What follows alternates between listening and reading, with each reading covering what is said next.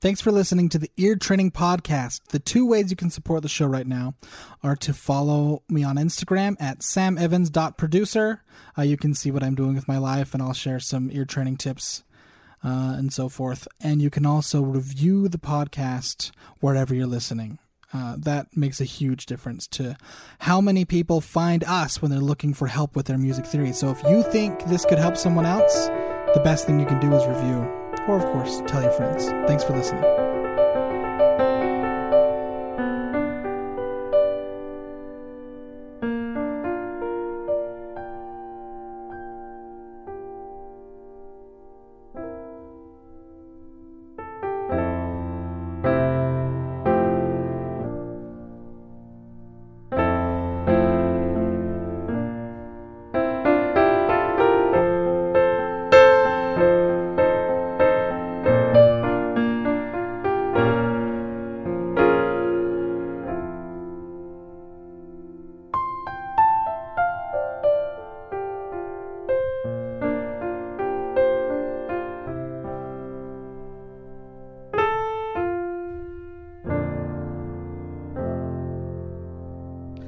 Hi, thanks for listening to the Ear Training Podcast. I'm Sam Evans, your ear training coach, and thanks for tuning in. Every single Tuesday, uh, I'll be here to help you to connect your instrument to your ear in a way that's no no nonsense. Uh, we want you to understand music theory and apply it in your songwriting and in whatever you're doing. But we want you to understand the the music theory that matters, and we don't worry about the music theory that doesn't matter. Uh, so in in particular, for example, we won't be talking anything about German sixth chords, which is something I learned about in my uh, college degree, but we'll be learning plenty about major and minor seventh chords because that is something that will be relevant everywhere you go in music. I don't care if you're playing the most simple music on the planet. Uh, the most simple pop songs that everyone says are, you know, too simplistic or whatever, use these chords. Seven chords are everywhere. So um, I just want to talk briefly about what they are. So there are two different angles we can go at this. I'm going to start with angle number one. Angle number one is scales. So let's say you have a major scale do, re, mi, fa, sol, la, ti, do. Another way to think of that is one, two, three, four, five, six, seven, one, or eight at the top, right? Um, now we take a major scale and we just play one, three, five, seven, and we get a major seven chord, right? Now we call it seven because one, three, five is our standard triad. It's just like our basic chord is one, three, five. And it doesn't matter if it's minor or major or diminished or augmented, they're all one, three, five, just, you know, with alterations. And we'll talk about the alterations in just a second. The seven is what defines it, right? So which is why we call this the major seven chord because we took a major scale and used one, three, five, seven. Now there's another one, uh, and that's just minor. Let's say we take a minor scale. We go do, re, mi, fa, sol, la, te, do. Again, that's do, re, mi, fa, sol, la, te, do. So me, la, to. Well, me, la, te instead of mi, la, ti. Or we can think of it in numbers, and that is 1, 2, flat 3, 4, 5, flat 6, flat 7, 1. Uh, the flat 3, flat 6, and flat 7 are what make a scale minor versus major. So if we take this 1, 3, 5, 7, but our 3 is flat and our 7 is flat because we're in minor, then we have the minor 7 chord. So again, 1, 3, 5, 7 in major is a major seven chord, and one three five seven in minor is a minor seven chord. Who knew, right? Now, uh, here's the thing: is looking at it from scales is useful, particularly if you know all your scales, and you should, by the way. Uh, you really need to start working on your scales if you haven't already. It's it it that is the number one thing that people don't learn how to do and it is the number one roadblock to most songwriters in understanding music theory is they don't know their scales. They couldn't play an F sharp major scale.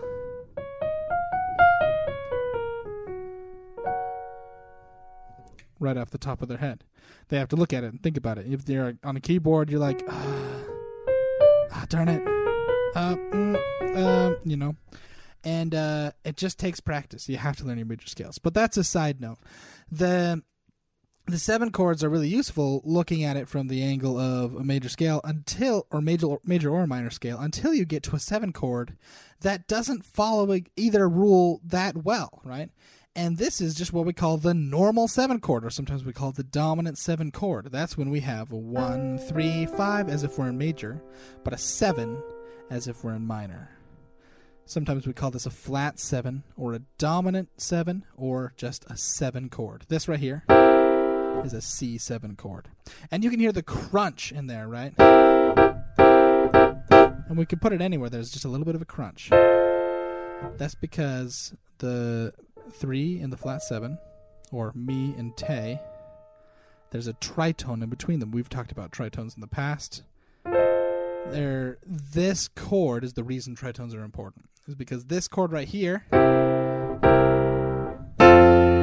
is the basis of the resolutions in our our modern era of thinking. Obviously, there's much more complicated than that, and we don't. You don't really hear pop songs necessarily doing "Amen" every time, but you do hear five the five one motion all the time, and that's all this is five one, meaning you have a seven chord based on the five, and then a major chord based on the one, or you could do it in minor, a seven chord based on the five, and one. So the scale approach doesn't work very well because this one three five flat seven doesn't work very well on the do mi so te. There's, uh, you know, you can talk about modes or other things, but it's just not uh, strictly major or minor anymore. Um, which is why I like to think of it in terms of numbers. We talked about one three five seven being a major seven, and one flat three five flat seven being minor seven now, those aren't the only two combinations of threes and sevens, and you know that, right? One option is we have a major three and a flat seven, which is what we already talked about, is the normal seven chord.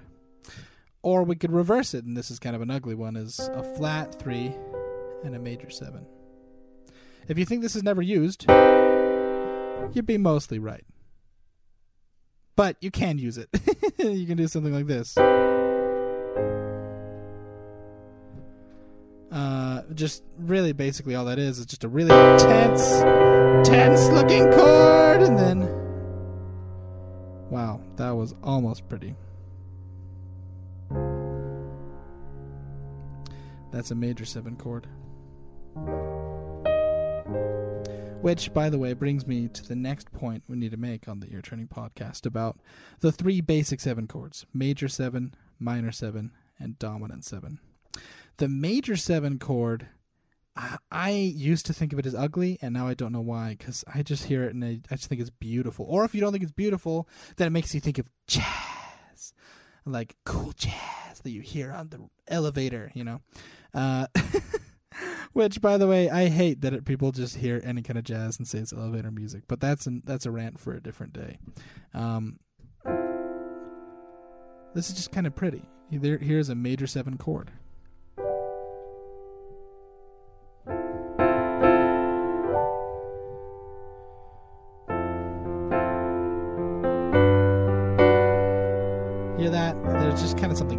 Sappy and pretty.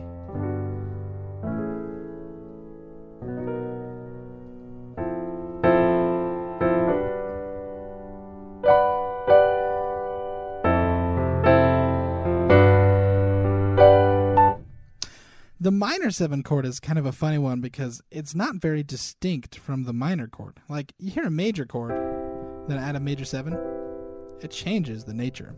You hear a minor chord, that a seven, you're just like, oh, yeah, that fits. Like it does add a little bit of kind of texture to it. But basically it to me it just sounds like we've taken a minor chord and just added some texture. One flat three five, flat seven,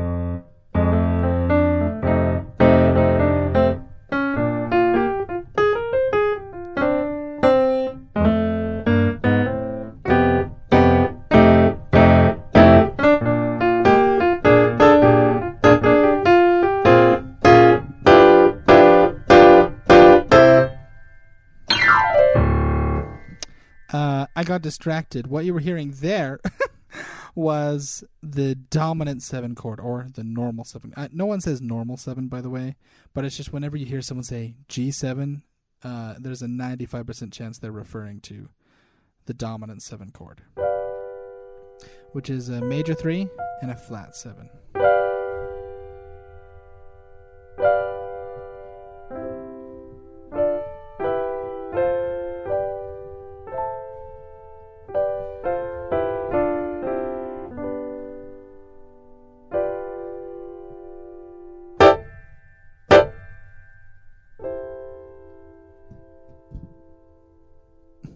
Sorry for slamming those on you.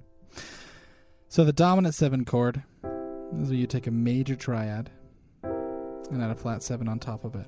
And that changes the nature of it quite a bit, right? Major seven, major triad, and add a flat seven. You're like, whoa, what's going on? This feels stable, but this feels unstable. There's something naturally unstable about a dominant seven chord. It wants to resolve. It can resolve in two directions. You can either take the tritone, tritone and move it in, or you can take the tritone and move it out. Um, but of course, that's that's kind of a longer discussion for another entire episode. But let's, uh, when we come back from the break, let's hear whether you can recognize the difference between a major seven, minor seven, and a dominant seven.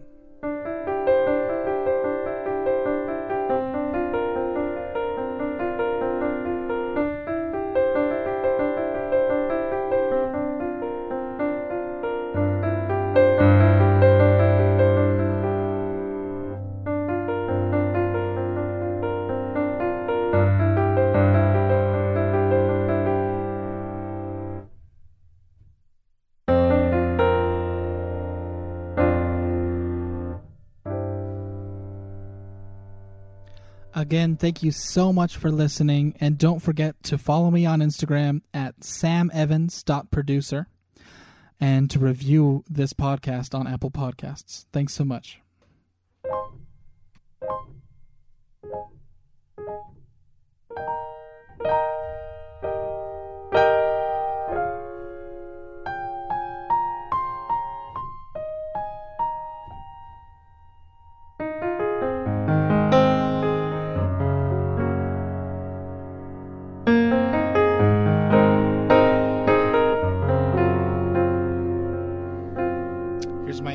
Theme song for the Ear Training podcast. For those of you that have been listening long enough, this has kind of become the theme for the podcast accidentally. But every time I, I've sort of been shaking it up, it's been kind of a fun thing. Uh, here's a minor version.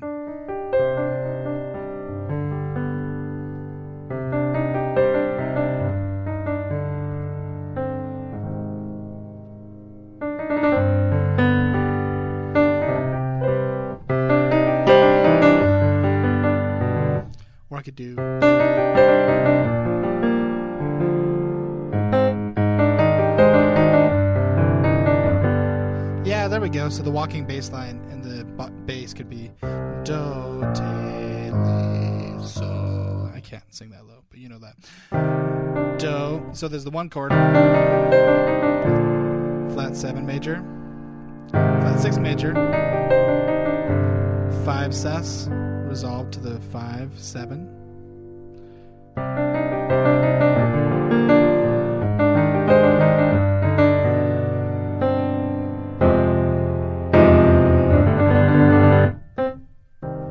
Okay, so as promised, here is the practice for trying to tell between the three different seven chords. This practice is going to be a little bit different. It'll be faster paced.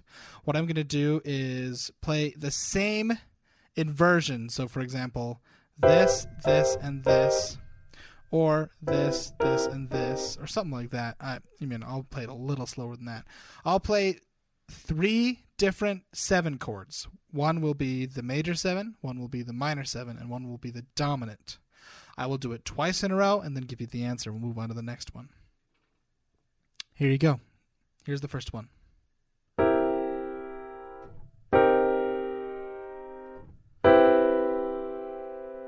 So, again, which one's dominant, which one's minor, which one's major?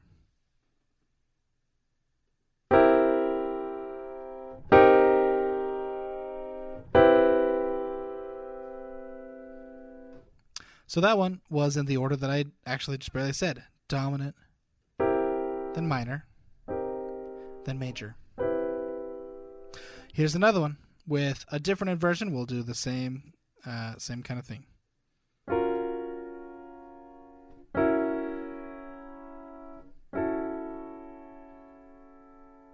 I realize it sounds like it wants to move in a different direction, but well, we're I'm just gonna stick to this pattern of playing the three chords in a different order, and you tell me which one it is.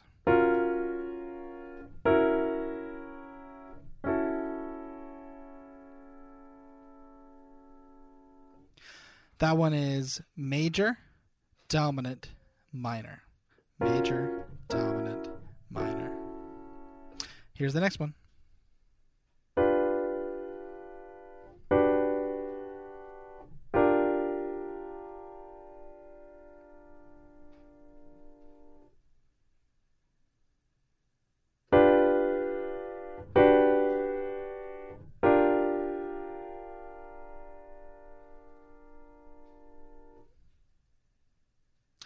So that one is dominant, major, minor.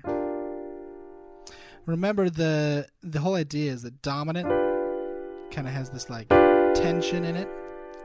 Major sounds a little more settled, and minor sounds soft and cushy, like there's literally nothing dissonant in a minor chord. But the major's just like cushy, but with a little bit of a pin needle in it. And the dominant, of course, is loud. Even if you're playing it soft, it just has this loud presence. Okay, so here's the next one.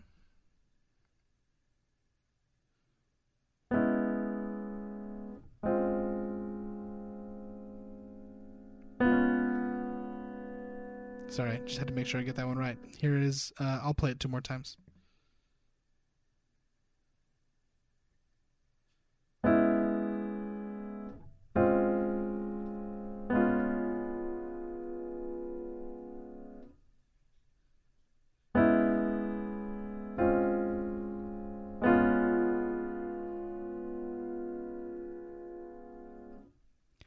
So that one is minor, major, dominant. So again, the minor is nice and cushy. The major sounds settled, but with a little bit of a pin in it. And dominant is the most obnoxious sounding one. It sounds tense. Okay, here's another one.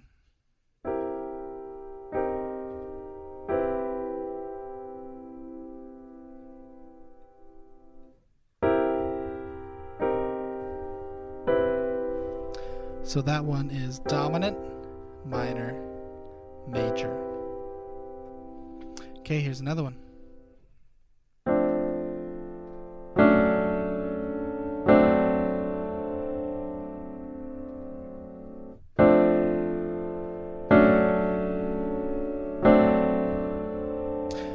That one is minor, major,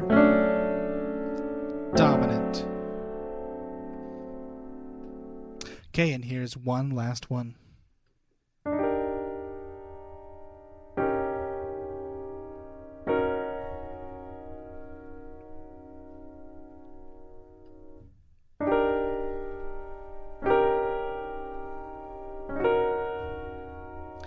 That one is major, dominant, minor.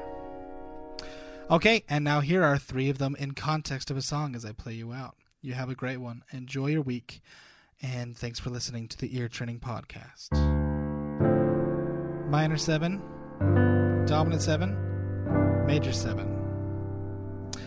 And that's with a 2, 5, 1 chord progression. Very common in jazz.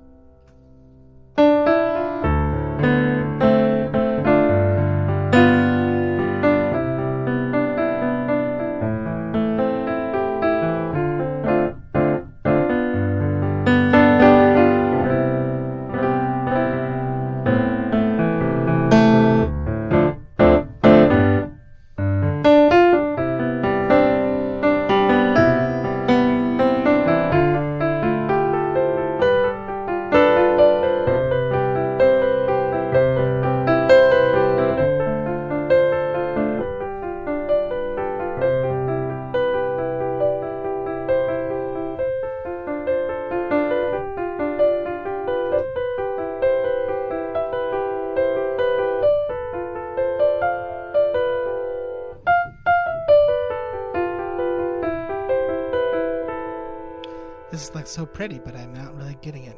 Here, let me try one more time.